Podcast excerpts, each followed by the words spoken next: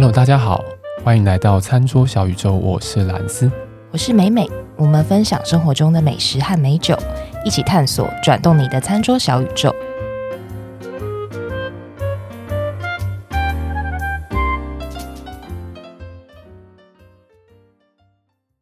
我们上次讲酒的集数，不知道是到哪一边天边去了？好久没有讲酒了，有有点年代久远的感觉。有些人会问我说：“哎，奇怪，你不是现在在日本吗？为什么酒的那个集数都没有什么在新增？”我想说，哇，有人在听哦。我们讲这种这么 hardcore 的东西，真的有人在听。有哎、欸，我我身边也有忠实听众，还蛮喜欢听酒类型的。酒类型的，还是喜欢听一些比较硬的硬知识就对了。可是他们都喜欢听什么样的酒类啊？有还是葡萄酒跟日本酒居多啦。就说哎，可以多介绍一些酒款。哦大家可以尝试看看，大家可以尝试看看会对。如果说大家在边听我们节目的时候是可以边喝的话，是最好。但今天这一支我不太知道说，今天这支我不太知道说是不是呃有没有办法这样做了哈？尝试看看的代价有点高，对，尝试看的代价有点高啊，也不是说你要付出代价你就有地方可以付这样子。对，我们今天要讲的是日本酒了哈。呃，如果说有有在喝的或没在喝的，应该大概都会听过十四代啊啊！想说我就从我最近喝过的酒里面翻，就翻到这一支哦，喝，哎呀，每每又露出羡慕的神情，羡慕且拳头硬，拳头硬。我刚才想说，嗯，这两个人应该会想说，哎，今天的开头怎么好像没有什么爆点，好像也不尴尬。还是蛮尴尬的、啊。我不会啊，刚有人拳头硬啊，莫名拳头硬了起来，不知什么爽了起来。对，好像就只有这个可以讲这样子。好好好好好好哦好哦。而且我真的不知道讲，就是说这一杯的量啊，呃，我记得是九百块日币啊。对，我记得，我记得是九百块日币。好哦，对，所以所以这个我也是不知道怎么说哦，就是而且这个店就是在我们公司附近的一间买日本酒。台湾喝这样要不要九百块台币啊？要不要？应该要超过，可能要。我不晓得听众朋友对日本酒的认识到哪里，但不管深浅，我相信这支酒你应该都听过。各位听众拳头硬不硬？各位听众，搞不好觉得哈十四代是什么？哈啊啊十五代比较强，因为我我记得好像有一次叫十五代对，十九代十九代，我只知道一代一代。你在开黄腔的？这对你在开黄腔吗？不是，我刚才也在想说，这是统神梗啊，这是什么东西？好，十四代哈，对，就是第几代？第几代？第十四代的那个十四代。对，我们称为这个极品啊，嗯，很稀有的，然后入手的这样子的一个酒款，然后大家都会讲说，哇，你喝日本酒，那你有喝过十四代吗？还是说你跟人家讲说，哎、欸，我前几天喝了十四代，大家会瞪大眼睛看你，然后赏你两巴掌，这样，为什么没有找我？这样，充满怨恨，对，充满怨恨，对，要破十四代。这个酒其实，在台湾真的是不容易看到啦。每次如果比如说卖酒的网站等等的，嗯、如果看到十四代，就写着斗大，上面写说什么哦，十四代什么即将到港限量什么什么之类的，很多时候应该都是五位数啊。啊，对对，应该都五位数起跳的，对，他就你不要问美美，美美不会知道是几位数。我觉得他会知道，他会知道，他一定会知道，因为他有钱，你买不到，所以会特别怨恨。这个价格而已，为什么买不到？好了，不要再不要再那个，因为我今天要讲这一支酒，对，难得有一个东西是我我喝得到，美美喝不到的，对，也是很难得。有这样子吗？然后好像你喝的度数应该比我多哦。你说十四代是不是？对啊，现在比起来应该是啦，对。好了，好呛，我们开门见山讲十四代好了，就是十四代这个怎么样名饼嘛，就是这个品牌哦，它是有很多不同的酒款啊，所以哦，它应该夯不啷当数下来超过二十款吧，嗯、应该有非常非常的多。老实讲，在台湾，你说你要能够看到十四代的酒的时候，基本上大家已经不会管它是什么品相，就看到十四代就买就对了，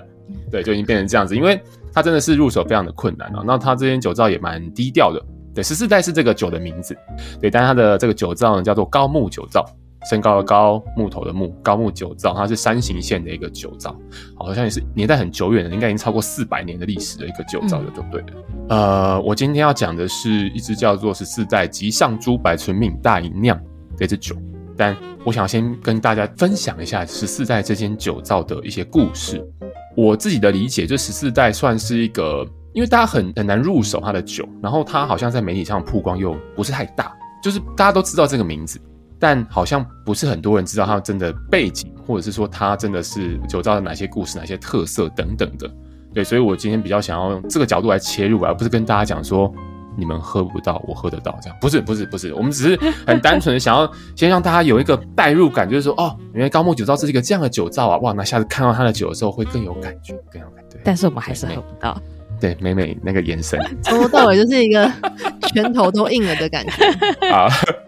好，其实高木酒造啊，他们家有两款主要的名饼。我们讲名饼的时候，就是说这个酒的品牌哈，这个品牌它有两款品牌，一个叫朝日樱，嗯，对，一个叫做十四代。那它主要是这两个名饼在市面上做贩售。高木酒造它是在山形县的一个酒造。我们先从它的地理位置讲起吧。山形县是东北，就是这个包括什么秋田啊、岩手啊、嗯、宫城啊这些地方，反正就是一个比较冷的地方就对了。包括什么青森啊，也都在那个地方，都在东北这个地区。然后东北这个地区呢，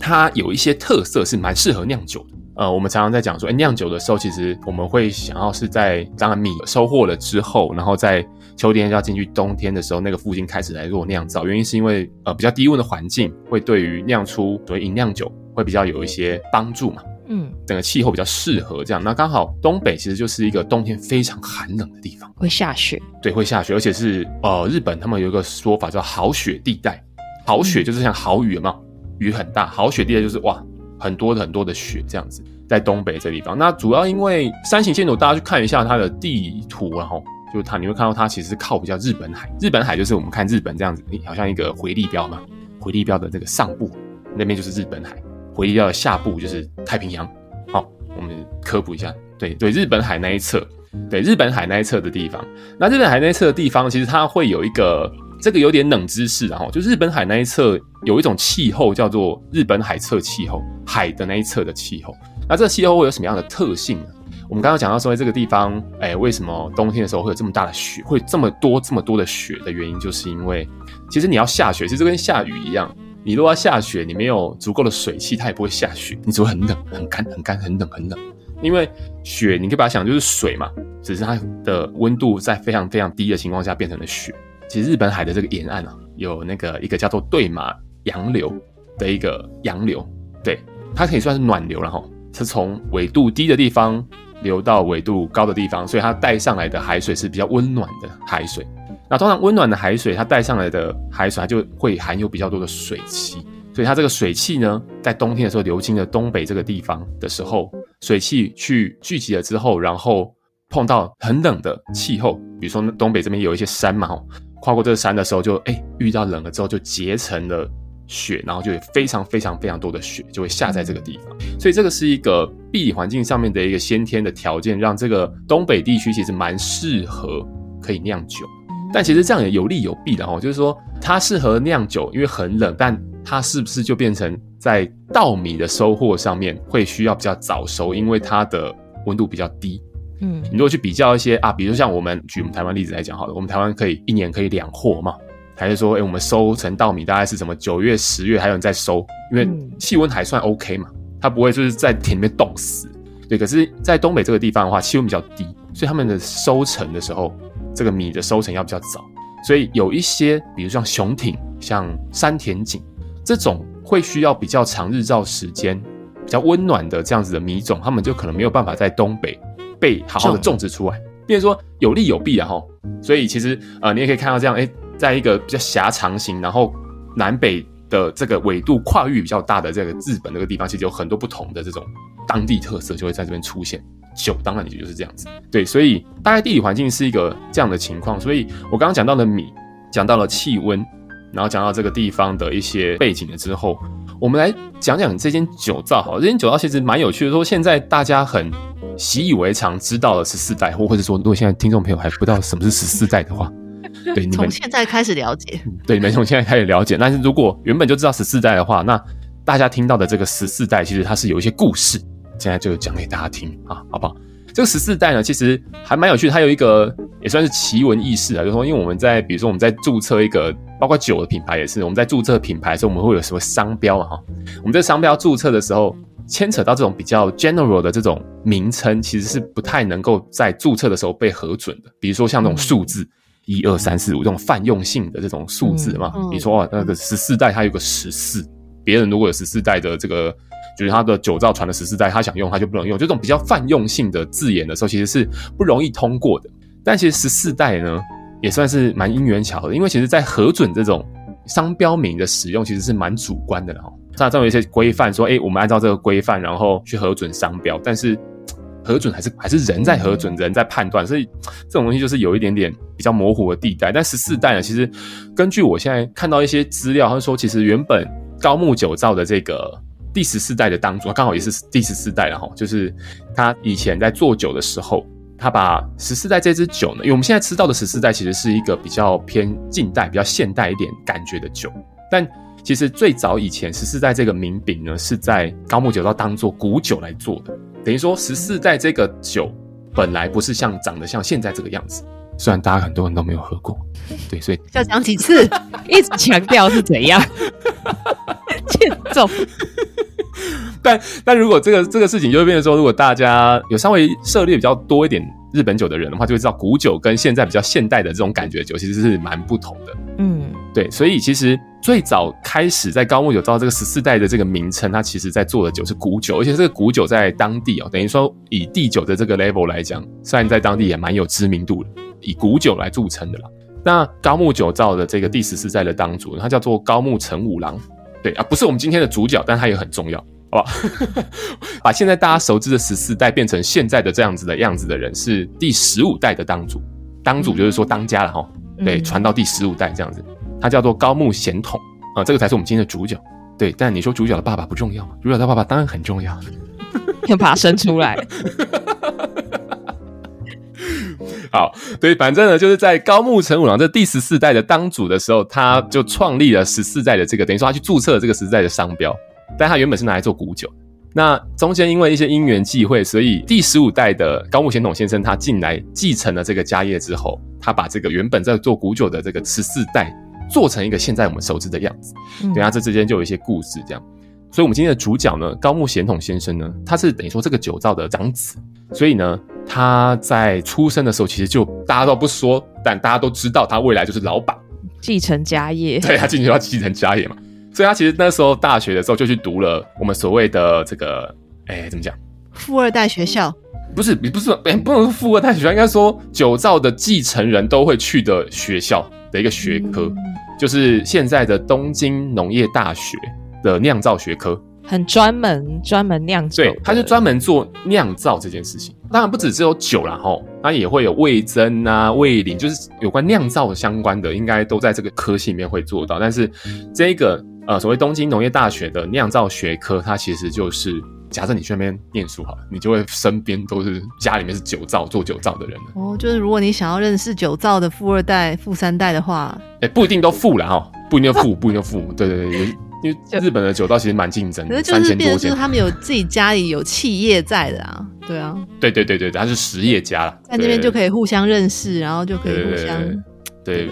所以他那个时候其实就是在大学的时候就去念了这个科系，然后那时候念完这个科系之后，基本上两条路了哈，第一条路就是回家接家业嘛，那第二条路就是什么，从事相关的行业嘛。所以高木贤斗先生，我们今天讲的这个主角啊，十五代啊，他在毕业之后，他跑去了，我不知道大家应该有听过日本一个蛮有名的高级百货，叫伊势丹，嗯，伊势丹百货的他们的高级的这种超市，对，在做酒的这个 buyer 啦。那他碰到的酒其实不仅只是日本酒，还有包括什么葡萄酒什么，所以他其实在这个 buyer 的这个生涯里面，他其实自己也像我们我跟美美这样子，哎，自己花钱去。去上什么葡萄酒的课这样子，然后想要认识多一点东西什么的，然后精进自己。对，然后他刚好就是 buyer 嘛，所以他会跟很多的所谓的饮食店嘛，就是餐厅会叫货嘛，会怎么样嘛，会有一些关系，所以他就会在观察客人的这个喜好啊，还说什么样的年龄层喜欢什么样的东西，他就会等于说他工作上面在做这个事情。然后呢，他很也很常，就是比如说今天谁叫了酒，还跑去送酒，就在店里面喝喝喝喝，然后喝到睡着，睡到睡到隔天，这也是有的。他就是也是在酒这一块，应该听起来是蛮有热情的。OK，竟然连睡到隔天这种小故事都会被流传出来哦。没有没有，因为他自己讲的。对对，他很难得。我今天讲的这个内容，其实是我好不容易翻到一个蛮有权威的新闻社里面的一个报道了。哦，所以他接受过新闻社的采访。对，但非常非常的少，他的曝光非常的低，他甚至没有自己的官网，很低调，很神秘，是没有自己的官网的。对对，你现在上网打什么高木酒庄，你可能看到的官网都是别人因为有卖他的酒，所以的。对对对，所以他会有给个 page 是 for 他的这样子。所以他没有官网，也没有 Facebook，也没有 IG，都没有。Facebook、IG 我不知道，但没有官网，但没有官网，我想应该也不会请到两个了嘛，我不晓得。对，但是反正就是一个很低调的，但他就是有接受这个采访就对了。对，然后我们讲到他在 Bayer 做工作嘛，然后做做做做，突然就哎、嗯、某一天家里面。来了一通电话，那跟他讲说，哎、我们这个高木酒造，我们现在的杜氏啊，杜氏呢就是所谓酿造的最高负责人，对，没有他等于没有大脑，等于下面的手脚没办法去做酿酒，因为他是酿酒最高负责人，所以杜氏这个角色是关乎到整个酿酒成败的一个人。原本在高木酒造这边呃任职的这个杜氏呢，他就是年事已高，想要回家好好的安养晚年这样子，所以就哎、跟这个。当时的当主就第十四代高木成五郎先生说：“哎，那个多爱，我想要回家休息一下，这样子，对对对。然后对啊，就拍谁，我这个酒就没有办法再帮忙酿下去，所以这个高木成五郎先生就打通电话给我们今天的主角，对高木贤统先生说：哎，那我们家的杜氏要告了还乡了，那你觉得怎么样？就问他你觉得怎么样？您意下如何？你觉得呢？”对，这算是蛮有趣。这这其实是日本人讲话的方式，他就是他不会讲太直接。他虽然心里面 你听就知道他想要你回家嘛，但他也不会直接讲这样。然后 whatever，但反正后来他自己有一些理解，然后他后来就回去接这个家业。但其实你大家就会说，哇靠，那本科出身好像哇，好像很会酿这样，很会酿。没有，其实大家需要学的东西就是叫理论基础。但你们实务经验这个东西很重要，嗯、就是这个就是我们台湾冠老板最常会说的。对，嗯，那你要累积实务经验，从基层做起吗？你是什么名校毕业，那要怎么样子？天哪，好有既视感哦！理论跟实作还有差。对，好了，反正就是这样。所以他其实当初就是，虽然他有一些理论的基础，他有一些学识，有一些 domain knowledge，但是他其实没有实际真的去操作过。说，哇靠，他今天是最高负责人，要因为你要想想看，他如果这一次这一年的酒没有酿好。那他所有的费用全部赔进去，然后也没办法去卖东西，你懂吗？就等于今年这个酒造这个年度就没有东西可以卖，然后就等于赔了成本进去这样，所以他其实是压力蛮大的。所以他那时候也算是有下了一个蛮大的决心，就回老家去这样。所以他回老家去，他就为了呃能够把下一次等于说今年的酒酿出来，因为我们酿酒是在年尾嘛，哈，杜氏就比较早的时候就可能年初年中就跟大家讲说拜拜，我要回去了这样子。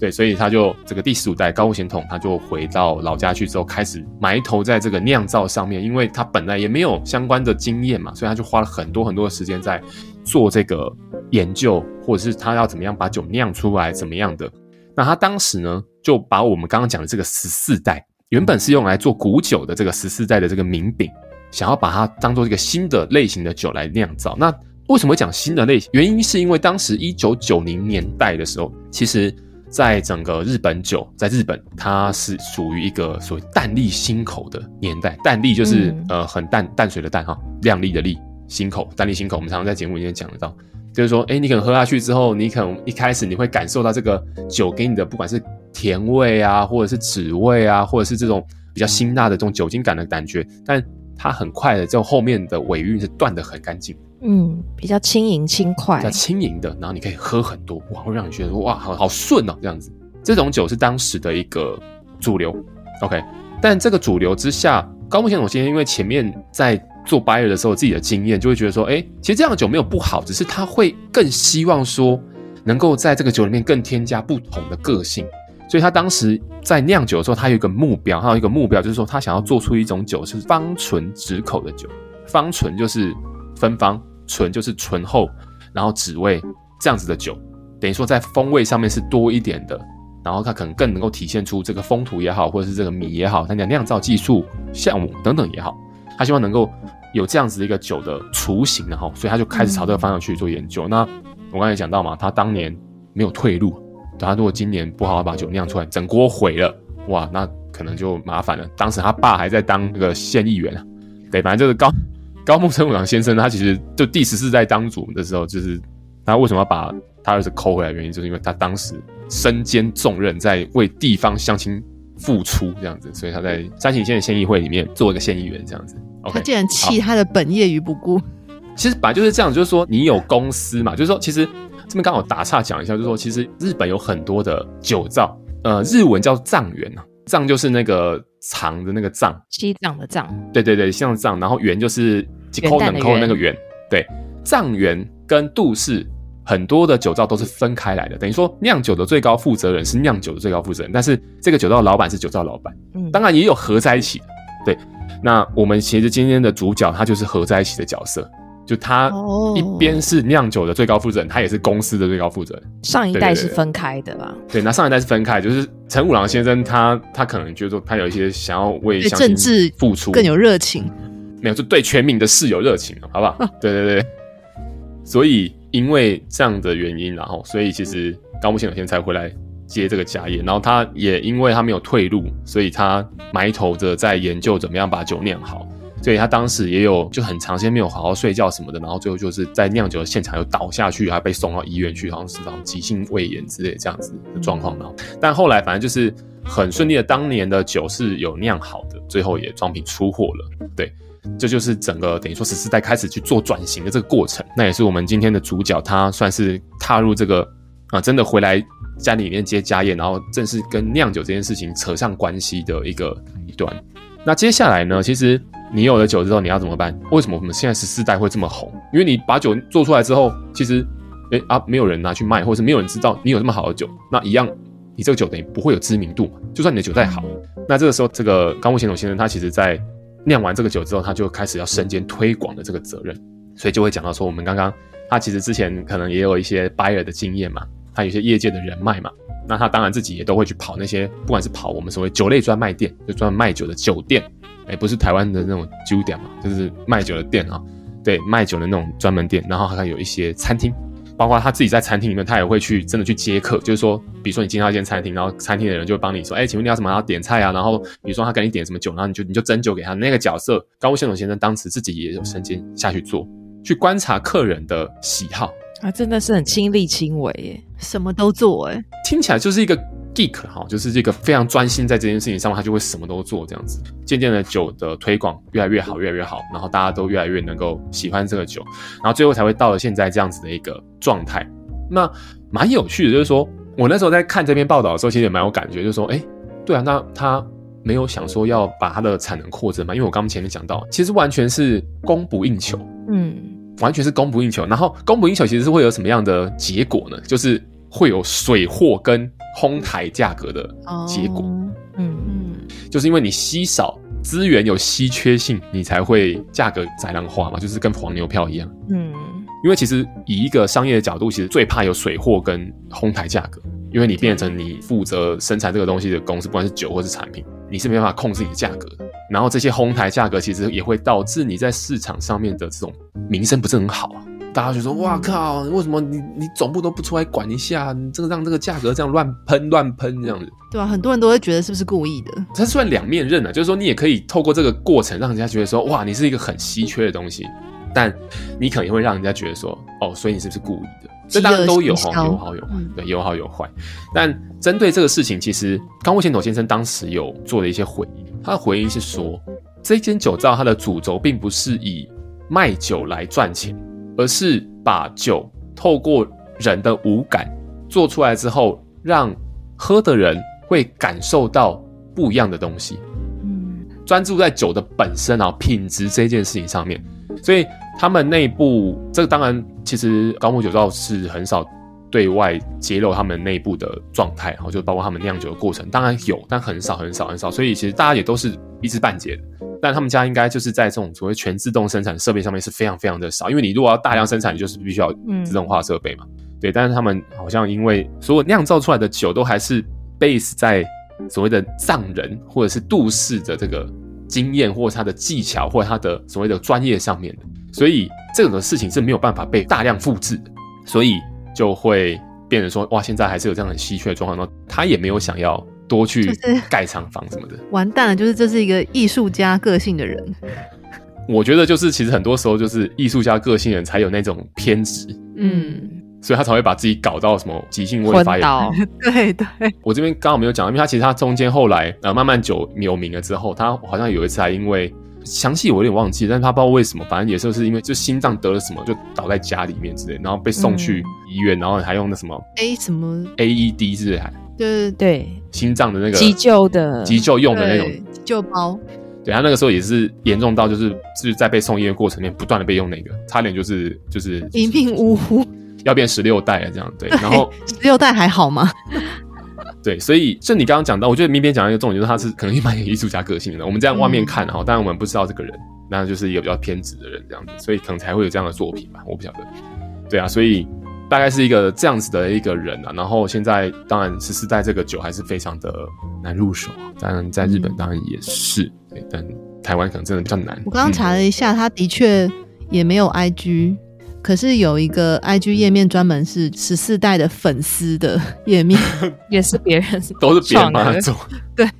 好，对啊，所以就是大概是这样一个酒造，就蛮有个性的，也蛮有故事性的。那然后这个酒造其实我们到现在都还没有讲它的酒，原因是因为。这个酒造还有一个另外很有趣的地方，我想要去回去 echo 一下前面讲的，就是说，诶，我们在讲这个酒造的地理环境的时候，我们讲到说这个地方是很冷的，东北很冷，所以它的稻米啊，就是它包括它的酒米，它可能要比较早熟，它没有办法太晚熟，所以有些品种它没有办法做，或有些特性的酒米它没有办法做，所以因为这个地理环境的限制，所以其实很多东北地区的酒造，他们如果很有心的话，他们会自己来培育酒米，他们会自己培育酒米。那高木酒造当然也就是这样子的一个代表，就是说他其实也有那个，不要觉得陈五郎没在做事啊，陈五郎也是有花心思在培育米种，就是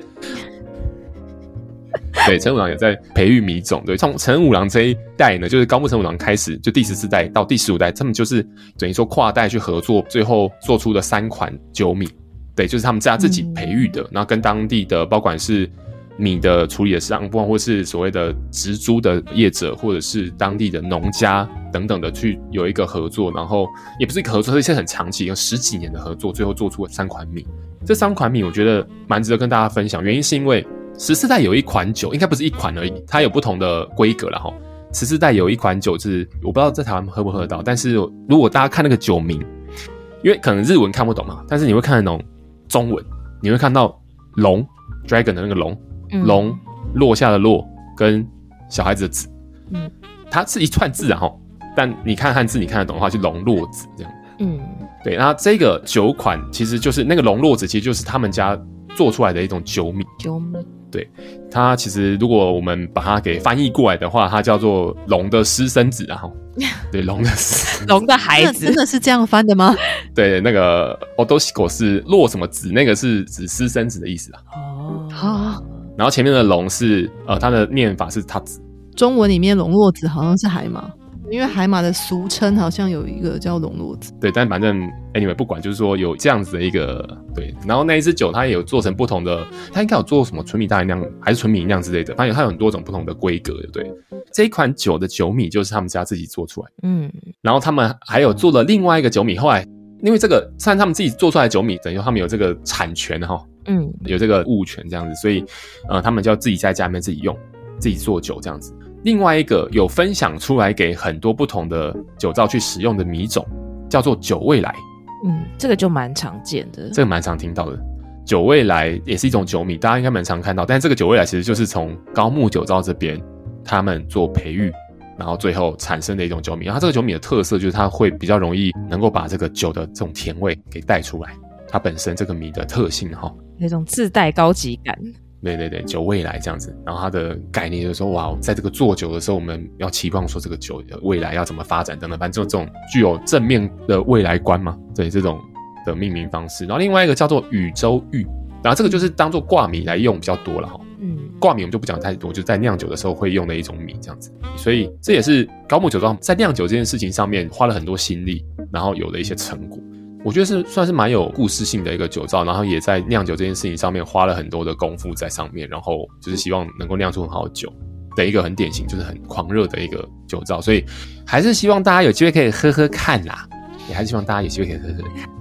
其实日本这边也没有到非常容易喝，但是我觉得比台湾容易太多。就是说，很多时候你去一些比较门面看起来就不是特别显眼，但是你走进去，啊，里面也会有十四代这样，就是会蛮容易能够碰到。相对在台湾来讲，今天的这一款吉上竹白，它是生解酒的纯米大吟酿。其实这支酒本身就它就是一个很符合我刚刚前面讲到的，呃，这个第十五代的当主就是高木贤斗先生他想要做到的酒，就是所谓芳醇止口的酒。对，它是一个很典型的样子。我自己品尝下来的感觉是这样，就是说。它的香气其实是蛮华丽的，而且蛮蛮、嗯、高级的，就是它会有白桃啊，会有哈密瓜，是哈密瓜哦，是橘色肉的的哈密瓜的那种比较高雅的那种香气。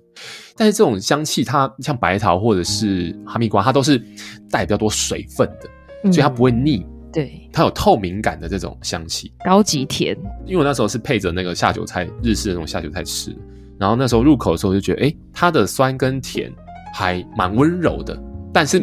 它是让你感受到酸跟甜同时出现，那之后后面的这个比较偏脂味的这个部分就会一直撑在那里，所以它的整个整体的平衡也是蛮圆润的。嗯，对，就是一个很多不同的味道混合在一起，但你你会同时感受到它们都存在。我觉得这一点就是一个十四代很让人觉得为之一亮的。对，因为有些甜的酒，其实或是比较果香的酒，一开始喝是很惊艳。但是通常可能喝不多，嗯、但十四代不会。对，十四代真的是，刚刚我讲到这个只为撑在那里的这个部分之后，它其实后面它的收口也是相对清爽。对，这就是它很特别的地方。我也不会讲，它就是很特别。对，真的很难能够喝到这样子的酒款。当然，我相信有很多很多很好的酒，只是我可能还没喝到。但是这支酒我真的就是会对它特别有印象，就是说，哎，有这样子的一个特色，这样子。它也因为是生解酒，所以它有一点点的气泡的感觉，嗯，对，一点点气泡的感觉，所以它那个清爽的感觉，就是又加上气泡，所以会让整个觉得，哎，喝完酒之后，哎，哇，真的就像刚刚妹妹讲，可以再不断的继续喝，但但好像也好，但好像没办法，也不断的继续喝，你懂吗？对对，都是钱的，对对对，就是这样子的一款酒，对啊，所以刚刚前面有讲到，就是说，哎。那个十四代这个名饼，它有非常多不同的规格的酒，不管是什么纯米大吟酿啊、纯米酿啊、纯米酒啊，什么什么本酿造，其实他们家都有很多很多的酒款。他们家甚至也有做烧酎啊，印象中好像他们家有做烧酎，有烧酎。大家如果真的说，哎，有机会的话，我想要特别再推荐另外一款哦。这间酒造我爸爸讲这么久，就讲到现在讲这么久，原因还有另外一个，就是我有感受到说自己蛮认同这个酒造的一些观念。就是我不晓得美美有没有听过这样的一个说法，就是有一些想法比较前卫一点的酒造，比如说先秦哈，嗯，这种比较前卫一点，这种比较属于 pioneer 这种革命家的这种思想在的这种酒造的老板，都会觉得说，其实日本的酒税法 somehow 去限制了酒的发展，嗯，就他会去跟你讲说啊。几 percent 的精米不合以下就叫什么酒，几 percent 的精米不合以下叫什么酒。然后这些不同的酒呢，比如说啊，纯米大吟酿还是什么纯米吟酿跟纯米酒，它可能大家就已经有一个定见在那边，它的大概的价位就是多少。嗯，就变成说，反而会变成是以标规来看待酒好坏，哦、会不小心落入这种，就好像觉得纯米大吟酿就应该比较贵，然后也比较好，嗯、对，然后纯米酒就应该是价格比较平实，哦、对。等等的，我自己会没有感觉。就是我在看那个报道的时候，它里面也讲到一个观念，我觉得还蛮好，就是说，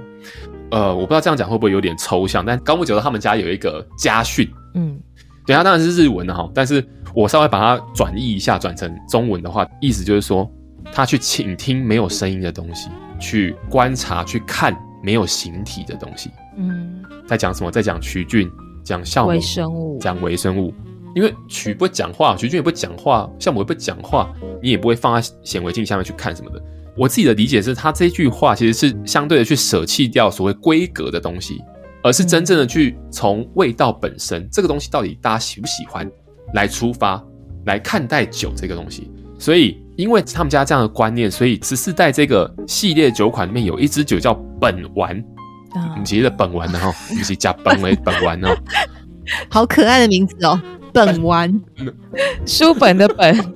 丸子的丸，丸子的丸，对，本丸是什么意思呢？如果大家有来日本游历过，然后去过一些城啊，古城嘛，比如说大阪城啊。姬路城，大家在看城的时候，很常看到天守阁会在那里。天守阁的位置就在本丸的位置。对，本丸的位置，它就是在城讲说最核心、最中心的那个地方。嗯、他们通常就把那一区叫本丸。比如说，我们把城空中往地面上俯瞰下去，你们看到最中心、最核心天守阁在的地方，就是老大在的地方，就是本丸哈。嗯。往外就会是二之丸或三之丸，之是 no 的意思哈。嗯嗯。所以二之丸、三之丸，他在讲的是什么？就本丸是一个最核心、最重要这个城最重要的地方，所以就本丸这一支酒，他为什么叫他自己叫本丸？原因就是他会认为他们这个酒造理想中的酒应该就要长这个样子，这个才是他们家做酒最重要的核心。而且这支酒它不是什么高贵的酒，嗯它是特别本酿造。对，它用了什么样的概念？用了一个好有个性哦。从味道本身，这个应该是。很多人会喜欢的味道，这个是属于大众的味道，这个是大众都会喜欢的感觉，或者这是一个很好搭餐的酒。从饮用它的这个面向来探讨这支酒应该要长成什么样子。那也因为它是特别本酿造，所以它其实价格也比较亲民一点。但我不晓得被转卖之后会怎样了。对，在日本喝蛮亲民的啦，是是，在日本喝蛮亲民的，而且确实是一一款非常好的酒。呃，它一支这种四合瓶定价啊，定价大概两千块日币，两千出头这样子，好便宜哦，很便宜耶，很便宜的酒。但当然你要全景也拿得到啊，不要是你又转了几手，对，转了几手那个价格一定都跑掉了。对，所以我觉得这是一个我蛮认同的地方，就是说我们常常在这个地方讲。当我们会讲一些酒的比较 hardcore 的知识，就是，但这个就是知识，就是那个规格是摆在那里的。那确实，纯米大吟酿因为它的精米度比较低，所以它确实会用比较多原料，所以它比较贵，这也合理。对。但我们也是希望说，我们在讲这些酒的东西的时候，不断的在放一些这种概念，就是说，其实你要更从它的味道本身去出发，而不是单单的去看规格用了多少米。对，那当然这个东西不容易的哈，就你喝多，你可能才会慢慢比较知道说自己喜欢什么。一开始可能先从规格入手，那也没有什么不行，只是说如果大家喝的一个比较长的时间，酒力比较长了之后，大家可以慢慢从这个部分来体会，你可能会发现说，哎，其实最对我舌头的东西，其实不是什么高规格的东西。对，我最喜欢的东西是什么？其实搞不好就是一支纯米酒。对啊，没错，就不会是什么哇太了不起、太高规格的东西。对，所以今天。又是满满的一集，收获满满，干货满满。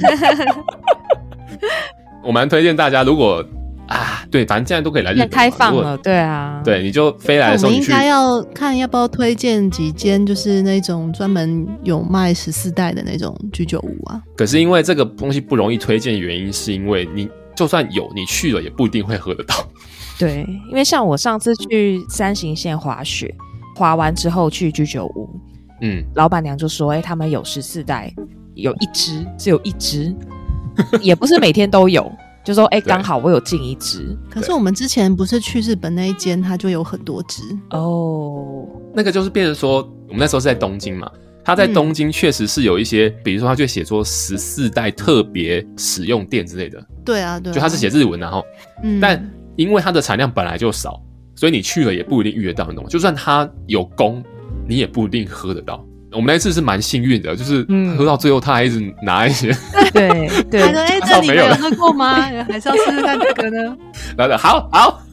都来。那一天真的是喝完下来，真的觉得哎、欸，好像没有很贵这样。对啊，真的。我们现在的那种价格的概念都已经定在某个位置，所以怎么喝都不贵这样。有机会的话，推荐几间那样的店，对对对对，给听众朋友。我记得我们那时候去人家叫赤鬼，是不是？对，赤鬼。居酒屋在对对对对，赤道的赤，然后那个 ghost 的鬼，对对，在东京啊，尤其是现在的汇率，三轩茶屋，不趁现在喝，对对对，什么时候喝？对，三轩茶屋是一个餐厅非常非常多的，而且是那种个人店特别多的一个地方，所以很多人会在那边说会这样遇到艺人哦，对，因为很多人在那边吃饭干嘛，那有很多很不错的店，就在三轩茶屋。如果听众朋友听到，也觉得有点兴趣的话，可以排进去看看。对，可以碰碰运气啦，碰碰运气啦。对，也是不好预约啦。我们那时候有预约吗？我其实不太记得，应该有吗？有预约，而且我记得他好像本来不太接外国人，这么多人哦，外国人。对，哦，我记得开始讲，然后是定位是，哎，是忘记谁定的，也是讲日本进去定位。哦，是你还是对对对对，是你定的吧？哎哎，我不太记得是不是我定的，但是确实到后来是我在跟他招呼，就是哎。对，反正是很有趣哇！我们是三年前去的哦，有够久以前，就是那个 COVID 之前，二零一八年十二月。对，好，所以大家有机会来日本的时候，真的，我觉得来日本喝还是比较实际的哈。对，喝喝看，然后它有很多款酒，那你基本上看到它有十四代酒的话，你就点来喝喝看。对，你真的会感受到不太一样的东西。你可以，因为你能够点十四代的酒，你一定当场还会有其他的日本酒，你可以拿来直接喝喝看，嗯、比较看看。确实，两个地方可能不同的酒，可能真没有什么样的差异。对啊，然后当然喜好都是个人啊。我现在讲成这样子，也不一定说是说大家都会很喜欢，但我自己是印象蛮深刻。嗯，对，所以这一集就介绍给大家。对，他们有非常非常多的酒，如果大家有兴趣的话，也可以在网络上面找找看。如果荷包够深，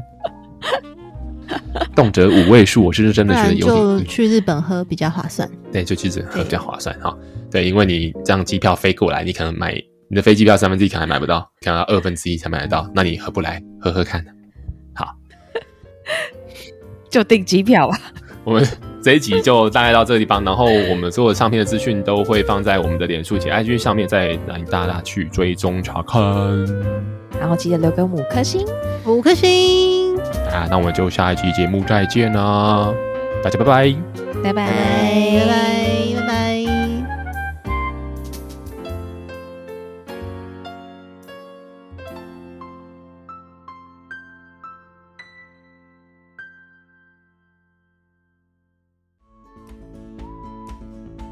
好，在节目的最后呢，还是要提醒各位听众：理性饮酒，形象至上。未满十八岁禁止饮酒，酒后不开车，安全有保障。